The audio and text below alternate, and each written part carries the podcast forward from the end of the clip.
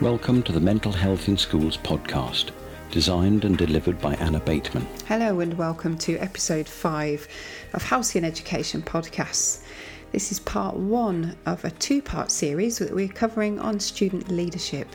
And in both the episodes, I talk to students and teachers who have implemented wellbeing teams successfully in their schools in order to support the mental health of others and part of that whole school approach. In this episode, I talked to primary students, a member of SLT. I also talked to Gail, who's the Head Start Programme Manager for Hull. Um, Head Start is a, a big lottery funded uh, programme which aims to support the mental health in school and within the community. This episode is rich with ideas on how to include primary age pupils into assessing and evaluating the mental health support pupils receive, especially when, in Hull particularly, they've taken an approach where schools receive a whole school mental health award. And it's really lovely to hear the pupils talking about their, the part that they play in that. First, a quick word from our sponsors.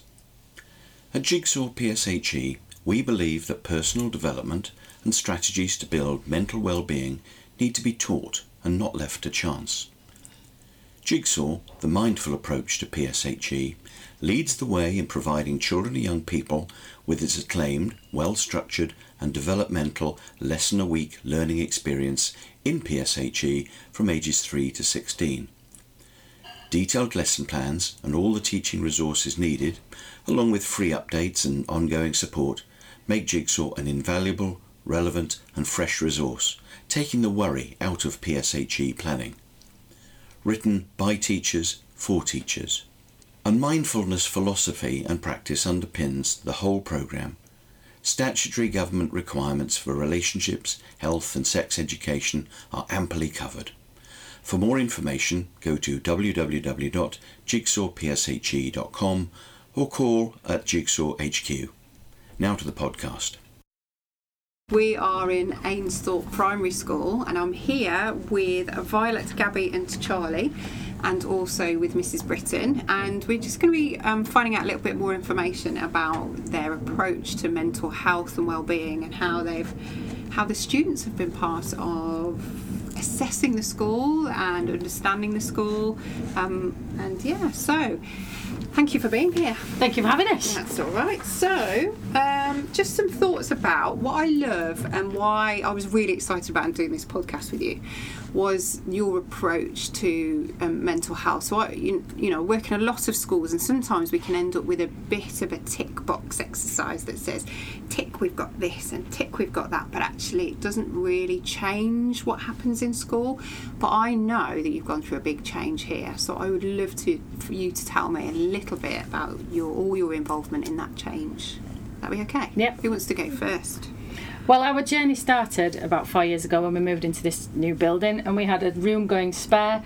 So our home liaison officer decided she wanted to set it up and use it as a as a place where children could go if they'd got any issues or wanted to talk about anything or were feeling a bit sad. And from there, our Head Start journey began really because we thought, well, we can extend it to all the children. We can also extend it to staff, which is where these three came in. Mm. So, what was your role in that? We did like Head Start, and we'd like we'd got a scenario, and we'd go to any teacher and say our scenario, and then we'd like see what they do about it, and then when we'd have our next meeting, we'd see if we liked what they did or if we think they could do anything better. okay.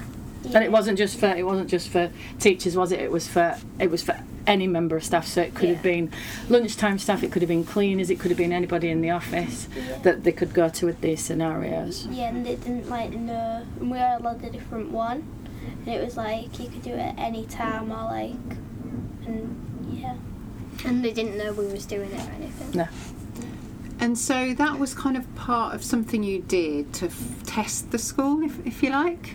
So that it wasn't just a tick box exercise. So when the school said, "Yeah, we're really good. We've got a safe space," so this is what we, you know, the room that we're in, we might call that a safe space for where children can go. Um, that you were testing that out with scenarios. So how, how did you come up with the scenarios, or how did you how did you know what to do? We had like a slip, and it said it said what you had to say, and you went up to the teacher, up to a member of staff, and you said that, and then you had to see what their reaction was and what they did, and then you told them that it was just an assessment. And then when we went to the meetings, we went back, said what they did, and said what we think they could do better. Okay. And did you have to have like any training to understand what you thought this? So I guess you'll be using your feelings as a as a child in the school, but also is there any other way that you knew that the school were doing really well or could improve? Did you have any support with that? We had some people from the Head Start team come in and Yeah. give training to the children because it wasn't just three. It wasn't just these three. There were other children in the school that they took and they did training. Was it over two days, two afternoons? Yeah. Um, and so they did the training over two afternoons where they were told these are the scenarios. You've obviously got to say after you've done it and after you've been given the reaction whether it's a positive or a negative one because we were st- we were on that journey. We just started on that journey, and then they had to explain to the member of staff because obviously some of these scenarios were quite heartfelt and quite emotional. And members of staff, when they're given these scenarios, obviously will react in a certain way. So if it was a, a very serious scenario, they obviously had to be told afterwards that it was just an assessment, so they don't go ring it social services or. But that was a good test of all the members of staff here to make sure that we we're all doing the right thing. So then they, the children went back to the assessors and explained what the staff's reactions were and whether or not it fit in with what they they wanted or they expected to do. How did that feel being an assessor or secret assessor? It was quite hard because, like, these were all real things, but you had to pretend that it was happening. So it was hard to pretend Mm, because some of them might not have happened to you, so you might not know yeah. what to do. Yeah. You just got it's to like- like to make it look like it's a real have a thing. straight face Okay. like not So you've got to be a good, good at acting. yeah. Yeah. and try and think of like what emotion you need to have while you're saying it and things. Ah, okay. I think you had a bit of training on doing that though as well, didn't you, beforehand, about how to to put did to put that across and how to put those emotions across. And how did it feel in the meetings after making um, sort of judgments, giving your opinions on how the school dealt with the issues? How did you feel? What did you think in those meetings? Well, we thought that it was like it was quite hard because like we didn't want to be like mean to the teachers. Yeah, Yeah. I thought Let's like say they was gonna did. say, uh, yeah, I know, like you're doing a secret mission, so like don't do it on me. Yeah, because there's something about you feeling loyal to the school, I guess, and not wanting to upset anyone and things like that. So how did you get around that? How did you how did you get around feeling like you didn't want to upset people, but you knew that it was important to say what you thought? You just kind of had to think like it'll improve the school even if you're like sounding mean or anything, but it'll make the school better. Yeah, absolutely. I think that's quite a children- mature yeah. approach to take. And I think children as well, in those situations, even though they are loyal to the school and they do, like Gabby's just said, if they knew that it was going to improve the school in the long run, if some, you know, if something dreadful had been said and then the member of staff had reacted in the wrong way, then that obviously needs addressing. And I think doing it this way, um, with the children being involved, they feel as though they're a, they- they're part of it. So even if it was, yeah, this member of staff didn't handle it too well. Okay, so what can we do to improve it? And that's that's a way forward. That's mm. how we grow. That's how we learn. So that's that's what we did. And have you had any more involvement since doing your secret mission? Do you have any other involvement with the school in improving the well-being and mental health? Sometimes like people just like bring it up, you know, like say like, oh yeah, what was it like, or the young evaluators like did this Mm. to improve the school or something like that. Mm. I think now we're a lot more, uh, having gone through this. I think all, every class does something to do with well-being at least once a week, whether it's mindfulness, colouring, or whether it's doing a bit of breathing or meditating or something just to bring everybody, just to calm everybody. I think, Or especially after. reading? Oh, Yeah, yeah. Listening to um that thing where you're like dong the ball Yeah. and like yeah. So we've got in year six, we've got a Tibetan singing bowl. So we we hit that and the sound goes on for quite a long time, and they'd and we just sit or and just control our breathing and a jar as well? Yes, we have. So lots, lo- obviously, because it was such a big thing that we wanted to improve, we looked all over for different ideas, and we've got in year six we've got a big jar that's full of water and glitter that we Shake. shake up, and it swirls round, and that's our thoughts when we're angry, and we can't make any good decisions when your thoughts are like that, and it's for adults as well. But then if you just still for a minute, which is when we ring the singing bell, if you just still for a minute, everything settles back down. You can make better decisions. We do that, and I know some classes downstairs have got similar things to that, but we all try and do something um, that just, I don't know, just helps people just to be well in themselves. Yes. And it is that daily, weekly occurrence of well-being, isn't it? It's not just a well-being week or a well-being day, but you're actually practicing that. Yeah. Practicing mindfulness, Yeah. the peacefulness, particularly when we feel angry or anxious every single day, or at least during the week. Is there I mean- anything else you think the school has done differently since your involvement and since being involved in Head Start? I think the schools like took took part in a, like a few more things than we used to. Like I think we've gone on more trips or like stuff like that. Hmm. We also talk more about how we're feeling and Okay. our emotions to calm down and get it out. That's that's good.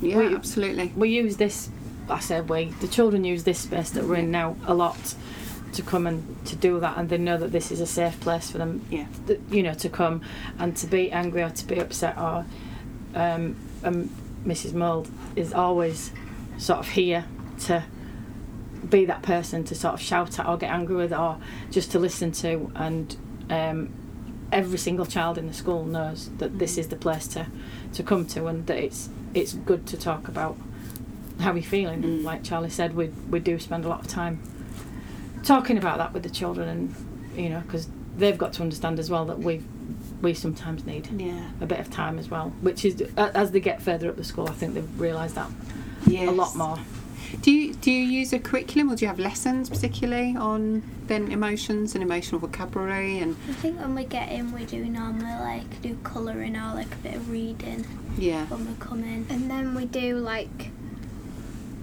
jigsaw Yeah. and stuff sometimes, and that's to do. That can be to do around different things, but it's quite a lot to do around like mental well-being and Yeah. things like that. yeah and that, there's quite quite a mindfulness approach isn't there the jigsaw curriculum? Yeah. Yeah. And how do you what do you feel about the lessons?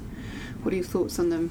You like them? Um, they're interesting? Are they thought-provoking? Because sometimes it might not be anything to do with well-being and but how how you start those lessons by having a moment to just sit and think or to to prepare them for the next step whether it's learning about Martin Luther King or whether it's um, learning how to debate safely and to we had we did one only last week um, but we were having a debate in a court and sort of challenging stereotypes but before we did that you know everybody's entitled to a, an opinion and just because you, it's your opinion doesn't mean you're right everybody so we had a go which was quite difficult wasn't it? Yeah, because one side did like agreed with the yeah, statement and then one side didn't agree, even if that's not what they thought. They'd Yeah. start to make up like scenarios to like prove that they think that. yeah Mm. so it was so it was a good opportunity for them to sort of see the other person's perspective Mm. perspective Mm. um, but do it doing that and doing it in a safe way in a classroom where we know that we're told constantly you know it, nobody's going to laugh at you if you say the if you say the wrong thing I make mistakes sometimes on purpose sometimes accidentally. Mostly accidentally. But it's good for them to, to see that as well and it doesn't it, that doesn't matter if you can kind of laugh at yourself then yeah. it, it helps with definitely. with all of that doesn't Yeah, it? definitely. So you can go in confidently because it sounds like Yeah. when you went in, even though you were a little bit nervous about how it would go and you'd never done it before, you were confident because people had talked to you about what you needed to do and things like that. So uh, somebody who's a lead teacher that can Yeah. kind of help the students. Yeah, I think I this is maybe getting like a head start training, then they can do it Yeah. like them, so they don't have to get people coming in or something. Yeah. Because then they can just kind of do it whenever, because they don't have to ask people to come in and things. And I think nowadays children have got so much to deal with there's always going to be scenarios there that you can take and use and adapt slightly. So getting a number of scenarios and getting your children who, at the end of the day, will be proud to go. You know, I know that these three are happy to come in here and are proud to come here. Yeah. And I think in any primary school, you've got you get children like that who want to do something positive and want to help develop this this thing that's this this massive huge thing amongst staff and amongst even if you don't get Head Start involved or you can't get Head Start involved, get those scenarios and like Charlie said, have a lead teacher who can organise that and sort of train these these young people to go and see how your staff would react to the, you know a horrible situation that might happen. How are you going to react? What are you going to do? What are your protocols? You know and and go from there. But it does really enrich the school when the children have been involved Yeah. um, and have had a say in what happens. Yeah. Thank you very much. So, very wise words indeed. Uh, is there anything else you wanted to add uh, that you felt like you hadn't said that you were thinking about before the podcast? I just I'm I am really proud to be a teacher here. I do love what I do, and I do love coming to. I do love coming to work, and I think this is just this is a part of it. The mm. fact that you get the children involved, that they feel proud to have done something that's helped develop us as a, as a staff, because they will tell the truth. You know, they'll tell us if we're not doing a good job. You're the first one to know, and I think that makes us question what we're doing, mm. and therefore makes us better teachers and more and better equipped to deal with life mm. today. Really, Fantastic. yeah. Well, I want to say a massive thank you to, to you all and I really appreciate your time. So, thank you very much. Thank you very much for having us. And now a short break to hear from our sponsors. CPOMS is an online system for schools to manage pastoral concerns and events and is now used by over 10,000 schools. The main reason it works so well is that the categories of information a school logs on CPOMS are chosen by the school, so that the concerns you face that are unique to your community or individuals can be logged accordingly. It saves a huge amount of time compared to doing things on paper Chronologies for pupils or school wide reports can be generated quickly. The Service Point support team provide an incredible standard of service and one of the main reasons that CPOMs are spread by word of mouth to so many schools. For more information, go to www.cpoms.co.uk where you can also book a demo for your school. Now back to the podcast. I'm with Gail, and she's the Head Start uh, program manager for Hull. And we've heard from the young people about their experiences of being involved in how to assess a school with their mental health. And so I'm really, really excited to kind of speak to Gail about how that came about and. You know, if you're a school that's not part of Head Start, how you might kind of go about thinking about um, involving the young people, really. That's okay. So when we started, we had a two-year pilot working with ten primaries and three secondaries, and the whole school approach wasn't initially part of it. It was more about services, developing early intervention, so that young people could cope with life's challenges, thrive in their community, bounce back, that kind of thing. Um, but as we moved to developing the five-year program, having taken the learning from the pilot, there was a report came out from Department of Education, Department of Public Health England, about a whole school approach. And actually, that made sense to us. So, in all of our consultation with the young people, school is one of the constants in their life, um, and we were really conscious that even if you're accessing a service, the rest of the time you're in school, and we wanted to make sure that young people felt school was a really supportive environment where they could find trusted adults, talk about worries, all that kind of thing. Mm. So we worked with schools to develop it really, and I think it's quite easy sometimes with these kind of things to do a bit of a self assessment checklist, but they can be a little bit tokenistic. So we wanted to really have a good think about how did we make it meaningful. Mm. And we talked to schools, and one bit was about linking it to Ofsted criteria, which obviously makes it very meaningful for schools. But a big part of it was the young person's voice and making sure schools had good systems for listening to young people, not just about their individual problems, but about things they liked about their school, things they would change, things that worked for them. So we set it up from there really, and it's been a bit of a test. Um, so the first 11 schools have now passed, mm. which includes prim- some primary, secondary, special schools, and pupil referral units. So we got a really nice mix. And that required some adaptation because children in primary are slightly different from children in secondary. But really, it was about us saying that this mark of excellence is awarded by the young people. Mm. So it's about young people saying this is a good place, it's a supportive place, and the systems that have been put in place work for us. Mm. It's it was interesting talking to the young people about that because th- there was that sort of challenge for them about, around how they how they are able to sort of assess their own school but not be disloyal to it and so it was it, there's sort of a level of maturity that needs to kind of um, be be sort of taught or th- talked through around the fact that they won't be upsetting anyone and it's just part of um, improvement. How did you get around that aspect of it? a lot of that was done by Claire, the co-production worker who works for me, and it was really about helping the young people understand what we were looking for, and that actually, if it wasn't there, we would work with the school and be supportive. So this was never about coming in and saying the school isn't doing good, and that's it. Yeah. It was always about every school has areas of improvement. Some things they're doing well, some things by their own admission they're struggling with. So we were very clear to the young people that this was about them helping us, almost like sort of investigators, to investigate what worked well, what didn't, and that we would support them and the school to fix whatever didn't work. And that's why we wanted to make sure young people were really supported in this. And it sounds like they were. What kind of support did they did they get? Um, so we were very honest with them about once um, they'd been selected. Initially, there was an assembly, and any young person could volunteer because, again, we didn't feel it should be the school who picked them. And then there was a few meetings where there was.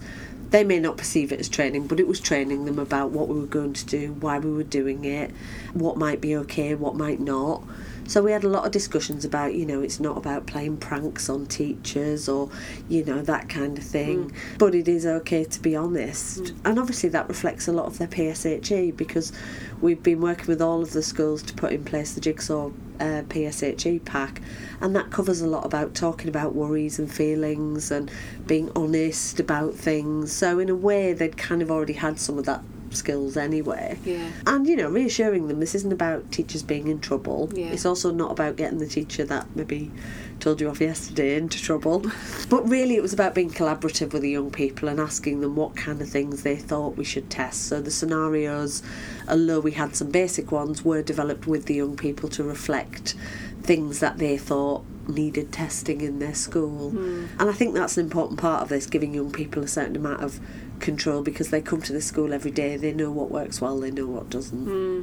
Apart from the scenarios, was there anything else that the young people kind of were part of in terms of the evaluation of the and the quality assurance? Yeah, so there was, a, I guess, a kind of informal focus group as well. So for those who weren't given scenarios, they were given the opportunity to talk to Claire as an independent person about what they really liked, what didn't work so well, and that's the same across all the schools. We've obviously adapted the scenarios depending on if it's primary or secondary. When working with our special schools, we use the PEC tools because some of the children are non-verbal. Right. So we've really made sure that there shouldn't be a barrier to, to young people having a say in their school and really helping with that. And I think most of the schools have embraced it because it reflects what Ofsted say that hmm. actually you need to make sure children have a voice in your school. Hmm. So in a way, it was almost. I think it was quite scary for some of the teachers, you know. Being, it's quite scary being judged by your pupils, but Yeah. at the same time, it's given them lots of evidence for Ofsted that they do actually genuinely take on board what young people say and what matters to them. Mm. Have you found there's been any challenges to schools taking on a whole school approach? I think some of it has been schools initially see it as a lot of work. In terms of schools, we have two schools policy and practice officers who very much supported schools through it. And we also are running a parallel system in the community. So we've got some youth services who are going through a whole organisational approach as well. And again, we've got community officers supporting them. I think with anything like this at the start, it can look a bit daunting Yeah. what we did was we reassured schools that actually this isn't starting from scratch. We know you've got a lot of this in place. It's just about gathering some of that evidence because that's the first step of the process is that self-assessment. And actually that's a good exercise anyway because if Ofsted come that's exactly what you'd have to do. So you know we also um, buddied up schools together.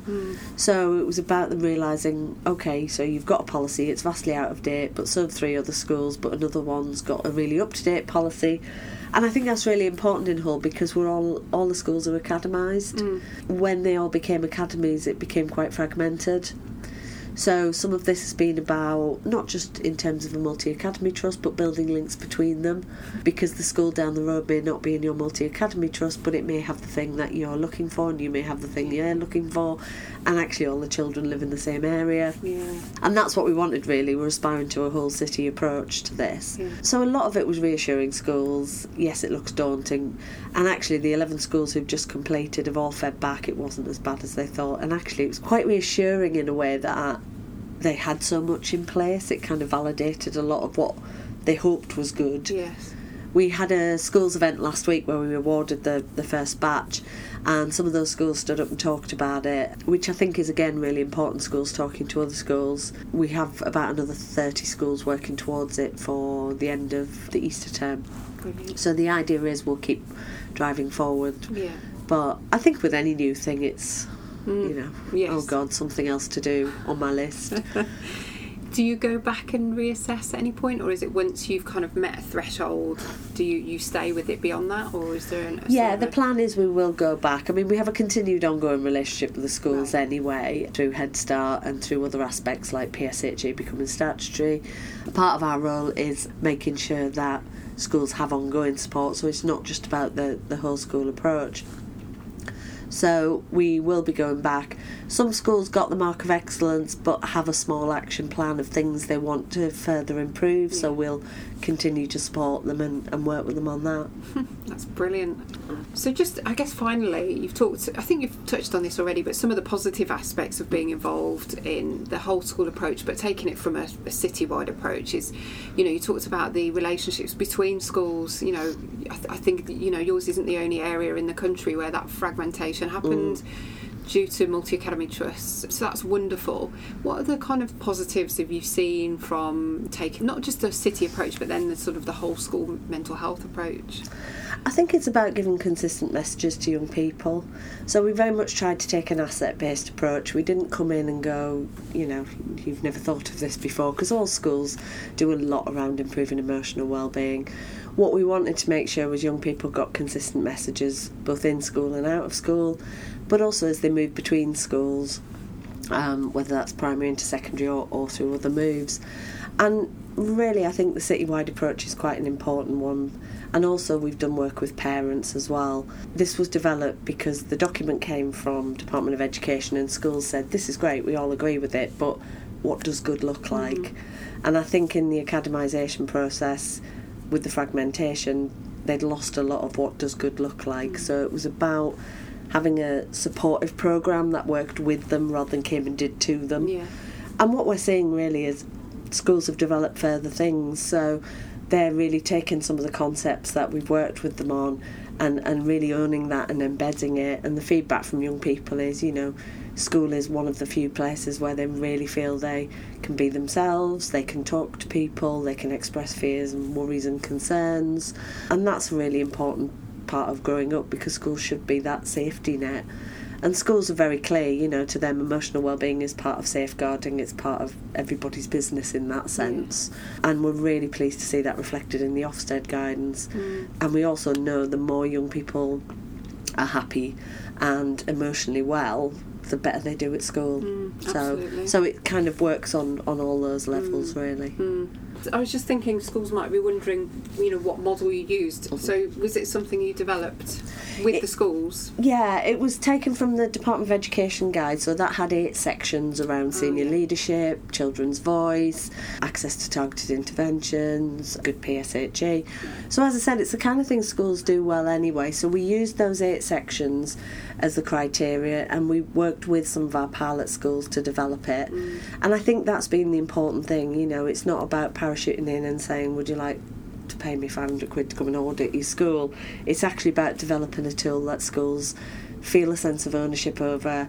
they understand it and, and it's valued. Mm. But also, they told us they missed some of the things that, that used to be, like the Healthy Schools Award, because that, again, I was involved in that. So mm. some of it modelled those kind of, you know, let's gather the evidence, let's hear from the young people. For me, though, the young people validating it was a really important bit mm. because we've had feedback from older teenagers, you know, well, the school's got a policy on bullying, say, but what difference does it make? Yeah. And that's the real important bit for us was the so what factor, Yeah. really. You can have policies, you can have procedures, and they're really important. But if the young people don't feel listened to, don't feel they can talk about worries, then then somehow all that paper doesn't doesn't matter. So so it came from a kind of double ethos of helping schools locally implement the national document, but doing it in a way where we put young people's needs at the centre and young people's voice. What a wonderful way to end the podcast. Thank you so much for your time, That's Gail. I really appreciate it. Thank you.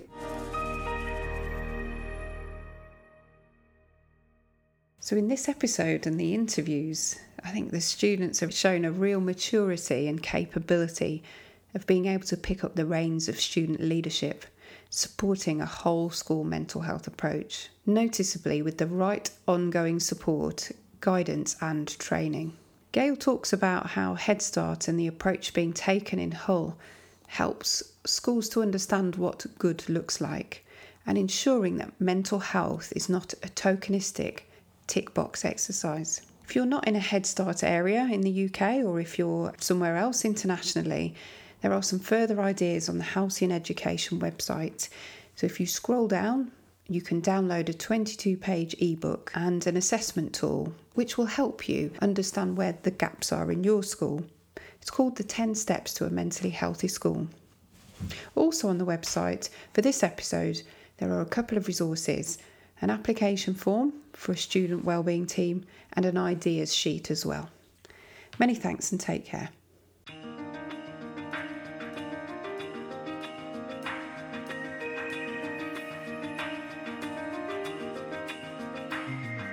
We hope that you enjoyed this podcast.